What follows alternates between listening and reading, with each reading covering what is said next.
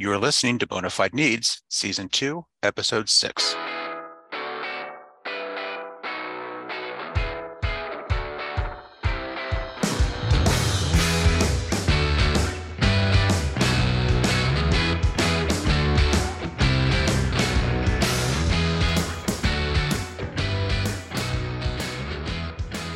Welcome back to this episode of Bonafide Needs. I'm Bill Olver, Managing Editor of the PubK Group. Later in this episode, I'll be talking with Arnold and Porter's Kristen Ittig about a Supreme Court case that could rearrange what federal contractors know about the Chevron doctrine. But first, let's take a look back at some topics we've been following on the podcast, as well as some recent developments in federal contracting. In June, the White House and Congress closed a deal to suspend the debt ceiling until January 2025. The bipartisan legislation also cut a projected $1.5 trillion from the federal budget over the next decade. Certain programs would see spending in 2024 remain flat compared to 2023 levels, and later funding increases would be limited to 1% in 2025. On June 16th, the Supreme Court issued a ruling affirming the federal government's authority to dismiss qui tam cases even when the Department of Justice has initially declined to intervene. In its 8 to 1 decision in Polansky versus Executive Health Resources, the court rejected a relator's assertion that unless the government joins a case at the outset, it cannot later intervene to dismiss the case over a relator's objections. Nonetheless, the court held that the government's authority is not completely unfettered as the government requested. Instead, the court held that the government must articulate a reasonable purpose for dismissal, if the government meets this standard, courts should grant the motion to dismiss, even if a relator presents credible arguments to the contrary. In his dissent, Justice Clarence Thomas argued that the text of the FCA does not provide the government unilateral authority to dismiss a pending action after it has declined to intervene. Interestingly, Thomas also cited serious constitutional questions about whether a relator can even proceed with the case when the government does not intervene. Those concerns were shared by Justices Kavanaugh and Barrett, though both concurred with the holding in Polansky. In recent months, the court has also turned its attention to enforcement of the Foreign Corrupt Practices Act.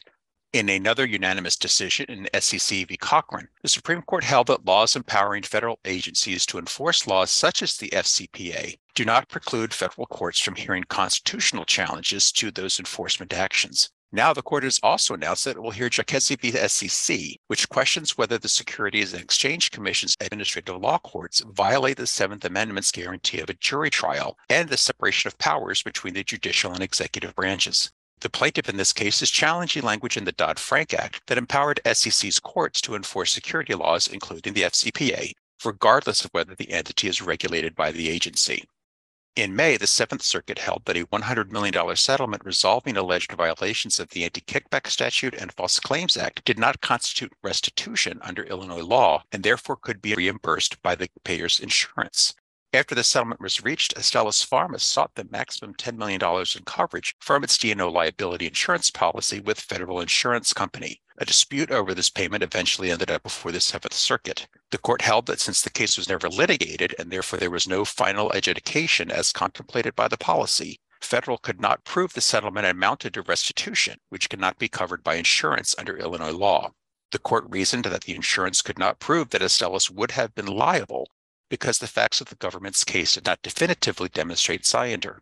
According to the Seventh Circuit, an implied allegation of fraud is not conclusive proof of such fraud. While the settlement agreement stated that half of the $100 million payment was restitution, the court concluded this language was for federal tax purposes and was not probative on the issue of Illinois law. A district court in Kentucky recently grappled with the issue of work product privilege in the context of the FCA, but it declined to articulate a standard that would have allowed a relator to protect certain communications. In Scott v. Humana Inc., the district court sanctioned a relator for his repeated failures to produce documents and testimony related to meetings that the relator's expert had with the Centers for Medicare and Medicaid Services and the Department of Justice. Although it is clear that the court found this relator's pitch for work product protection sorely lacking, the court did not otherwise provide guidance about what facts would enable the relator to protect the communications between the expert and the government officials as work product.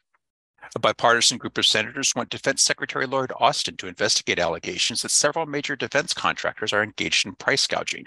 In a letter to Austin, Senators Bernie Sanders, Mike Braun, Chuck Grassley, Elizabeth Warren, and Ron Wyden cite allegations raised in a CBS News report regarding the practices. One investigation found that certain contractors, both large and small, had boosted their profit margins on some contracts to 40%, much higher than the typical margin of 12 to 15%. The senators asked Secretary Austin to investigate whether contractors are leveraging their position as sole suppliers of certain items to increase prices to the government. Industry representatives responded that the allegations were not based on recent data and that they had already been examined and found to be without merit.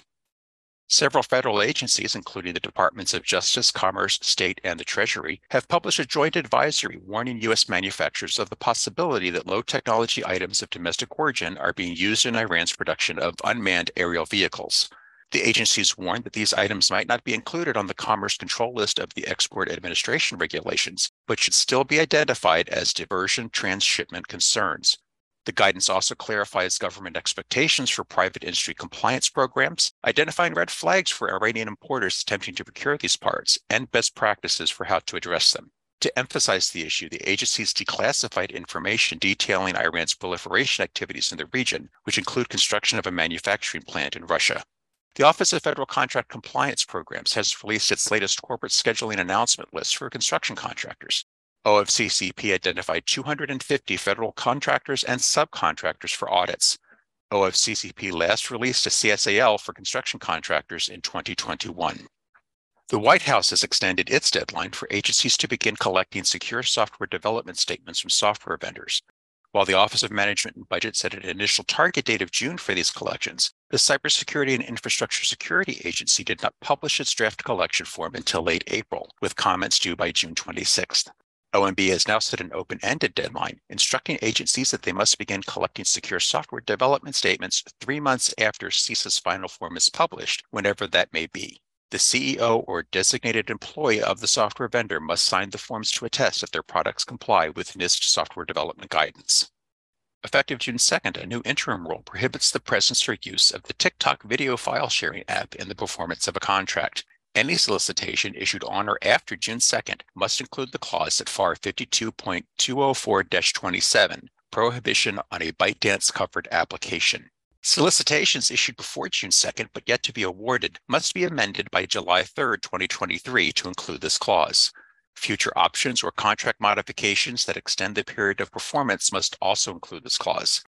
This rule applies to all solicitations, including those for commercial off the shelf items, as well as solicitations at or below the simplified acquisition threshold. The National Institute of Standards and Technology recently updated Special Publication 800 171, Protecting Controlled Unclassified Information in Non Federal Systems and Organizations. According to NIST fellow Ron Ross, one of the authors of the new draft, the update includes five new specific requirements for protecting CUI from unauthorized disclosure. The guidance removes or consolidates some older requirements while adding new requirements and providing new details and explanations of existing controls. Significantly, the scope of the guidance is expanded to cover all non federal entities that handle CUI, including contractors, subcontractors, and other third party service providers. SP 800 171 is required reading for defense contractors, as compliance with its guidelines is mandatory under the Cybersecurity Maturity Model certification. Experts advise defense contractors to keep up with the changes, even though the regulations implementing CMMC have yet to be released, that rule is expected to simply reference SP 800 171, so contractors should familiarize themselves with its guidance and prepare to implement it. Defense Department CISO Dave McKeown said that his office will produce a cybersecurity plan for the defense industrial base by November. According to McKeown, the strategy will bring together multiple plans from within the department and overlay everything on top of the NIST cybersecurity framework. DoD contracting officers may also consider compliance with SP 800 171 as part of their review of supplier risk and responsibility. The Department of Defense recently issued a final rule amending the DFARS to require contracting officers to use supplier performance risk system assessments when evaluating proposals and quotations, and to consider those risk assessments when determining contractor responsibility. The SPRS aggregates contractor data from the Federal Procurement Data System, Defense Contract Management Agency, Contractor Performance Assessment Report System, and other sources to assess 10 factors, including price delivery time, use of suspected counterfeit items, and corrective action requests. Supplier risk and confidence reports consider whether current pricing is in line with historical prices paid and whether an item has been discontinued by a manufacturer or has an increased risk of counterfeiting. SPRS also contains contractors' confidence assessments against NIST SP 800 171 and their cybersecurity plans. On April 27th, the Small Business Administration issued a final rule that will make a number of changes to SBA regulations affecting small businesses. Effective May 30th, the new regulations provide new penalties for noncompliance with the limitations on subcontracting rule, update SBA's joint venture and size requirements, and make changes to the ostensible subcontractor rule. The rule clarified how the uh, ostensible subcontractor rule should apply to general construction contracts and added factors to consider in determining whether a specific subcontractor should be considered an ostensible subcontractor. The rule takes into account the findings of the Office of Hearings and Appeals in Dover Staffing, Inc., in which OHA articulated a four part test to indicate when a prime contractor's relationship with a sub is suggestive of unusual reliance under the ostensible subcontractor rule. And finally, in April, the Supreme Court announced it would take up yet another case with implications for federal contractors. A lawsuit involving the Department of Commerce's oversight of marine fishing vessels will see the justices examine the 40 year old Chevron deference. The court will decide whether it should overrule or clarify the previous holding. I recently had the chance to speak with Arnold and Porter partner Kristen Ittig, who explained the principles of the Chevron doctrine, how it is used in court, the current case before the Supreme Court, and how overruling the Chevron case could impact federal contractors. Kristen, welcome to the podcast. Thanks very much for having me. Let's start by having you tell our listeners a little bit about your practice. Sure, thank you. Um, so I'm Kristen Ittig. I'm a partner at Arnold and Porter in the Government Contracts Practice Group. So my practice is about 50% um, litigation, working uh, with companies on claims and bid protests, and about 50% compliance counseling and working with companies on the unique regulations applicable to government contracts. And some of my niche practices deal with security clearances and with reverse FOIA litigation. We're here to discuss the Chevron doctrine case that is uh, before the Supreme Court. Now, they announced earlier this spring that they will take up this case. So, give me a brief overview of the precedent and the case that establishes the Chevron doctrine and what does this mean? Sure. So the Chevron doctrine is a principle of administrative law that really goes back about 40 years um, to the Chevron decision itself, but really wasn't groundbreaking at the time that it was made. It basically said um, when a federal court is reviewing a federal government agency's interpretation of an ambiguous statute, the court should defer to the agency's reasonable interpretation. So, when reviewing an agency's construction of a statute that it administers, there's a two step analysis. The first step is looking to the question of Has Congress directly spoken on the question at issue? And, and if so, the analysis is over. The court goes with what Congress has specifically said. The second step, if Congress has not spoken, then the court is to ask whether the agency's interpretation is based on a permissible construction of the statute. If the answer is yes, then the courts have largely deferred to the agency construction. So, at its core, Chevron is really about separation of powers. Congress makes the laws, the executive branch implements them, and the judicial branch interprets them. If Congress has made the law and they've spoken clearly, game over. If the executive branch has implemented consistently with what Congress directed, it's game over. But the dispute we're seeing now is that the judicial branch has arguably deferred too much to the executive branch without doing its job of interpreting the law. And that's the Chevron controversy that we're seeing now. What specific issue will the Supreme Court consider addressing when this comes up for a hearing in the fall? So, the case that the Supreme Court has agreed to hear this fall is Loper Bright Enterprises versus Raimondo. Um, and in that case, a group of commercial fishing companies pushed back on the Secretary of Commerce and the National Marine Fisheries Service regarding implementation of the Magnuson Stevens Fishery Conservation and Management Act. The Act has several provisions about monitoring programs. They put monitors on herring fishing boats in the North Atlantic to monitor and to gather data. And in some instances, like for foreign fishing vessels, the statute itself has a requirement that says that the boat owner has to pay for the costs of having the monitor on board. Um, in other instances, the statute doesn't say who pays the cost of having the monitor the uh, Department of Commerce, through the Fisheries Service, promulgated a rule that says that the industry has to pay for the monitors. The plaintiffs brought suit and argued that this was beyond what Congress authorized. At both the DC Circuit and the DC District Court, the court said we've got to defer to any permissible construction of the statute that's adopted by the agency. The plaintiffs appealed that to the Supreme Court, and the Supreme Court granted cert, not on whether the fishery service had the power to force industry to bear the costs, but on this narrower question and the question that the Supreme Court has agreed to hear this fall is whether the court should overrule Chevron or at least clarify that statutory silence concerning controversial powers expressly but narrowly granted elsewhere in the statute does not constitute an ambiguity requiring deference to the agency. So that's a mouthful, right? But what the court has done is said we're going to look at this narrow question about one, should we overrule Chevron, or should we just clarify that if one part of the statute says you can do this thing, another part doesn't, you know, is that an ambiguity where we've got to defer to the agency? Hmm. And that's what the court will hear this fall. Interesting. Uh, you know, the plaintiff here is not a government contractor. This case doesn't directly implicate government contracting, but considering the number of regulations that govern contractors and federal acquisition, this is certainly a topic of interest for anybody that does business with the government. So, reading the tea leaves a little bit, what implications do you see um, for ruling that might limit the power of federal regulators, and how might this affect contractors? Yeah, so you're absolutely right, Bill. This case is not about government contractors. There's no government contract involved in the Loper case at all. But the reason that it's of interest to the government contracting community really goes back to what the Chevron doctrine is, right? So the Chevron doctrine, it's originally about deference to agencies on statutory interpretation, but it's grown like many things over the last 40 years. And Chevron has been applied to regulations as well, and agencies get deference on how to interpret their regulations. So agencies draft the regulations, and then they get deference on how to interpret what they drafted in the first place. And then, what is most relevant to government contractors, Chevron has been applied to government contracts as well. And some courts have said that agencies get deference on what the meaning is of the contract terms that they've drafted. Now, this is a little bit different from what we normally look at in contract interpretation, right? In contract interpretation, we normally say we're going to construe ambiguities against the drafter of the contract.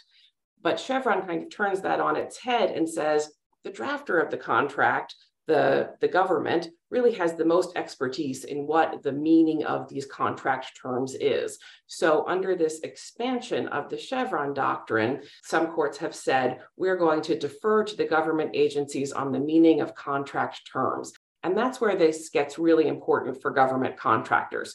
Because if a government contractor has a dispute with an agency about the meaning of a contract term, they don't get the normal balanced judicial review necessarily that they would otherwise expect to get in a contract dispute. Because of the Chevron doctrine and its expansion in several of the circuits, there is a deference to the government on what the meaning of those contract terms is.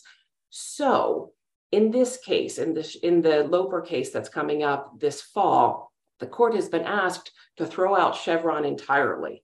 If the court throws out Chevron entirely, then along with it goes this eh, application of Chevron to government contractors. So that's the part that is, is really important about this case this fall for government contractors is if the whole doctrine gets thrown out, then its application to government contracts also gets thrown out. I'm not sure whether we can expect that the court is going to do this or not the court has had an opportunity in the past to look at the Chevron doctrine specifically in the government contracts context. In 2017, there was a case called Scenic America uh, that was up for Supreme Court review. And in Scenic America, the court had the opportunity to look at the Chevron doctrine as applied to government contract interpretation and could have taken this on directly. Um, the court did not grant cert in that in that case, so they did not take the opportunity then back in 2017 to look at this directly. And so I wouldn't expect that they will be looking at it directly in a case that doesn't raise it, um, you know, as well as the as the previous case did. Right, right that is definitely a range of outcomes uh, for for government contractors. Yeah, they, they could upend quite a bit uh, depending on how they roll on this. That's fascinating. One of the things that I thought uh, is interesting about this Chevron doctrine for government contractors is that Justice Gorsuch has really been previewing for the last couple of years that this is an issue that he would like to take on.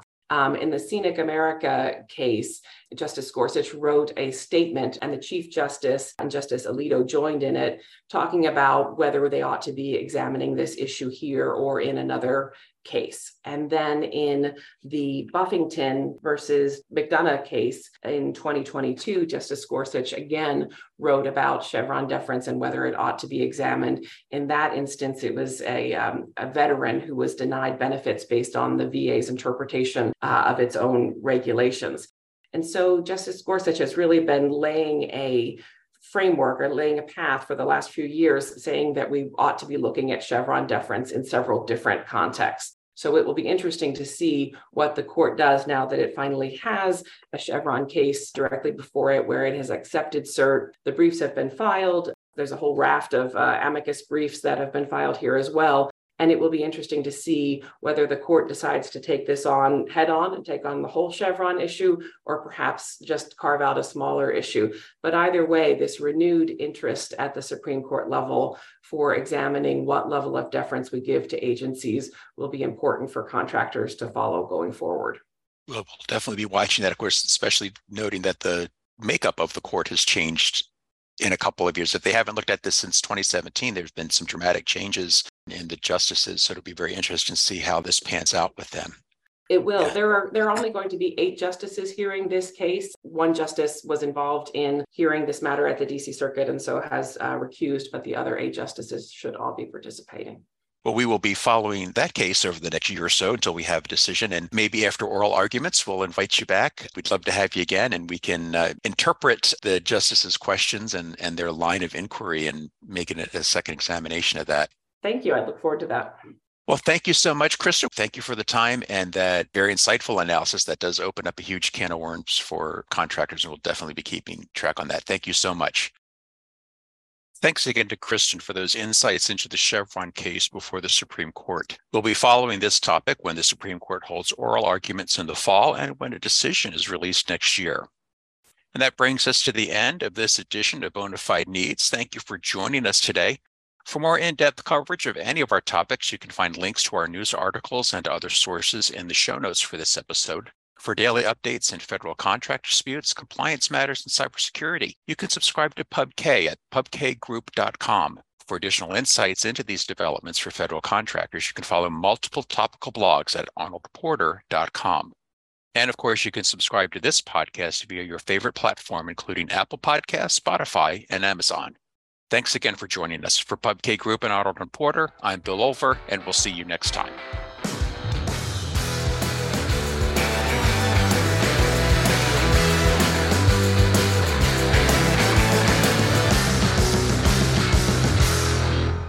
Bonafide Needs is a joint production of and copyright Arnold and Porter, providing legal advice and thought leadership for government contractors, and the PubK Group, publisher of daily news and insights for government contractors and their counsel. This podcast is produced by Bill Olver and Tina Chen.